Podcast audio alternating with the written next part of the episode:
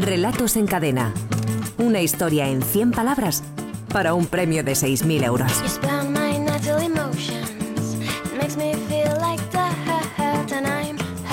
Frase que dejamos como arranque la semana anterior, deberías airearte un poco. Sin más, deberías airearte un poco y a partir de eso nos han Pues- enviado los oyentes 586 microrelatos.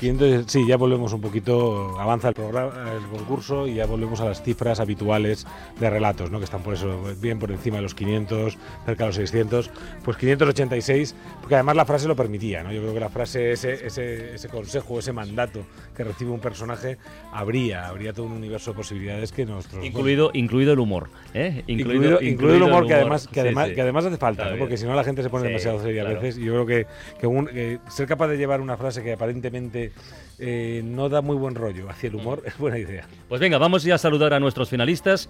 Manuel Nicolás, eh, Manuel tiene 41 años, es de un pueblo de Murcia, estudió Derecho y es administrativo. Eh, yo creo que ha participado otras veces. Manuel, buenas tardes. Hola, ¿qué tal? Tú ya eres un poco veterano en esto, ¿no? Un poco sí. Un poco Yo siempre sí. todos los años, todos los años una vez, por lo menos siempre caigo por ahí. Pues que tengas mucha suerte esta semana.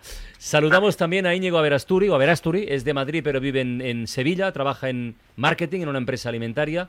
Eh, es la primera vez que, que queda finalista. Eh, Íñigo, buenas tardes, hola. Hola, buenas tardes. ¿Cómo es el apellido? ¿Averasturi o Averasturi? A ver, Asturi. Averasturi. Ahí con, la, Sí, con, sí. la, con- con la no tilde en la U. que está ahí Alex, como diga, como diga tilde, Alex me da una colleja. No, sí, está Me- bien. Me, me- me- me da una colleja. Oye, ¿cuánto tiempo llevas escribiendo, Íñigo? Nada, muy poquito tiempo realmente. Eh, es un hobby que he adquirido recientemente. Ya. Así que eh, desde que tuve la primer, el primer niño, que tengo tiempo en casa para tengo tiempo para estar en ¿Cuántos, casa. cuántos niños tienes? ¿Cuántos tienes? Dos, dos, tengo dos. Y pequeñitos. Sí, sí, de uno y cinco años. Oye. Entonces, bueno, sí, sí, sí. Pues que tengas muchísima suerte, Íñigo. Venga, muchas Venga. gracias. Y el tercer finalista es Javier, Javier Cantos, que tiene 40 años, nació en Barcelona, pero vive en un pueblo de, de Málaga, es arquitecto municipal. Javier, buenas tardes. Hola, buenas tardes. Hola, Javier. Ya sabes que está- que se te ha quitado la... Si tenías acento de Barcelona, se te ha quitado ya, ¿eh? Sí, totalmente. Me vine muy pronto para acá. ¿Qué tal, Javier? Muy pronto, ¿con, con qué edad? ¿Con qué edad te viniste a, a Málaga? Dos añitos y medio por ahí. Sí. ¿Y has vuelto a Barcelona últimamente o qué? Eh, bueno, hace tiempo que no voy. eh. La he visitado un par de veces y me gusta bastante, pero me gustaría ir más de lo que voy. Está bonita, está bonita. ¿Y escribir desde cuándo? Pues ocasionalmente para, para cosas como estas, pero no, no tengo el hábito de, de escribir con frecuencia. O sea, eres más lector que escritor, ¿no? Sí, sí. ¿Qué, bastante. qué, est- qué estás leyendo ahora, por curiosidad? Pues ahora mismo estoy con el libro de las tierras vírgenes de Kipling. El, bueno, el libro de la selva, se conoce. Anda, otro de los grandes de las aventuras. Ah, qué bueno, fíjate, estábamos hablando hoy de Julio Verne. Bueno, pues nada, Javier. Oye, que tengas muchísima suerte. Va, vamos a dar lectura a los relatos y luego votamos. El primero, el de Manuel Nicolás, se titula La llamada.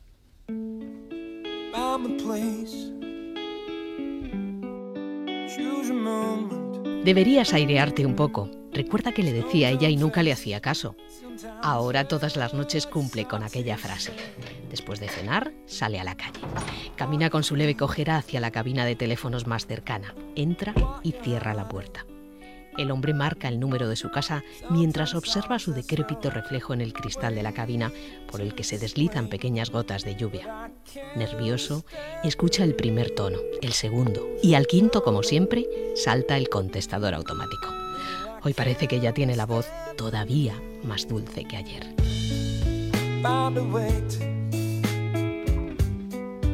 Ahí te queda el cuerpecito así medio encogidito, ¿verdad? triste, diría yo, ¿no? Sí, de- además ahí, de ahí pueden salir varias vías, ¿eh?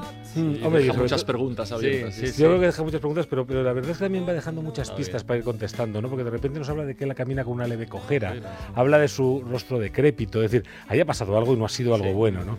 Y cuando le oímos que para hablar con su mujer habla con, escucha la voz del contestador, dices, uy, Dios mío, ¿no? Qué, qué- qué cosa más triste. Evidentemente, como un microrelato nos deja un universo abierto para completar, pero nos lo ha contado Y todo. los verbos en pasado tan terribles, ¿no?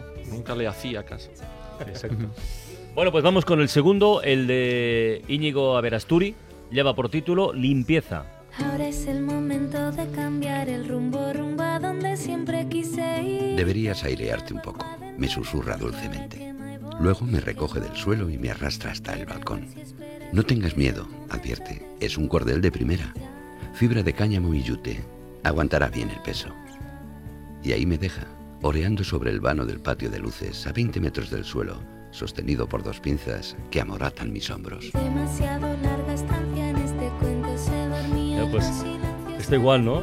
Sea, Ese es el- ¿Está pelando una camisa o no? Claro. O sea, es, claro, bien. es absolutamente surrealista, ¿no? Claro, bien, tiene sí. una- tendría una lectura así plana, ¿no? Es decir, que han colgado una camisa y tal. O- o no. pero, pero los O no. hombros que se amoratan, que se amoratan nos lo rompe completamente, nos lo, lleva, nos lo lleva a un universo surrealista A absolutamente mí me gusta el fantástico. engaño porque te hace creer al principio que va a hablar de un ahorcado y para nada, ¿no?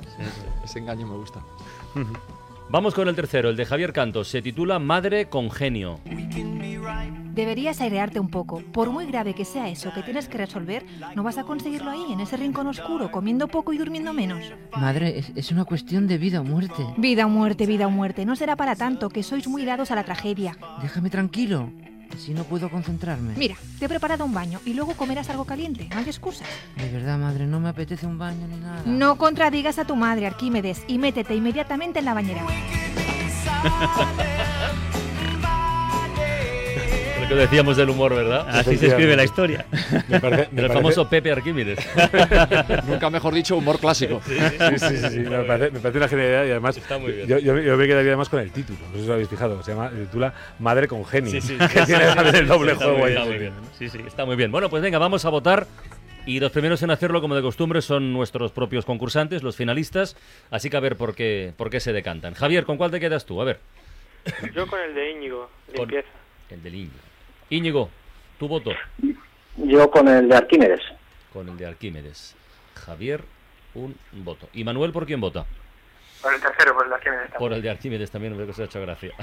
A ver, eh, el otro Javier, Javier Sagarna, director de la Escuela de Escritores. El voto.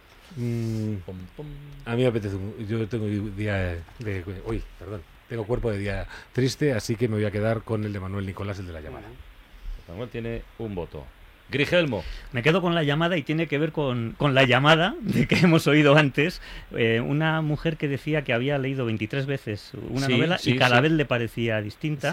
Esta eh, voz también cada vez le parecía distinta. Eh, como dijo Borges, ca- eh, cada día de mi vida modifica el libro que estoy leyendo. ¿no? Somos nosotros los que cambiamos lo que, lo que leemos. Me, me ha gustado además por ese engarce casual.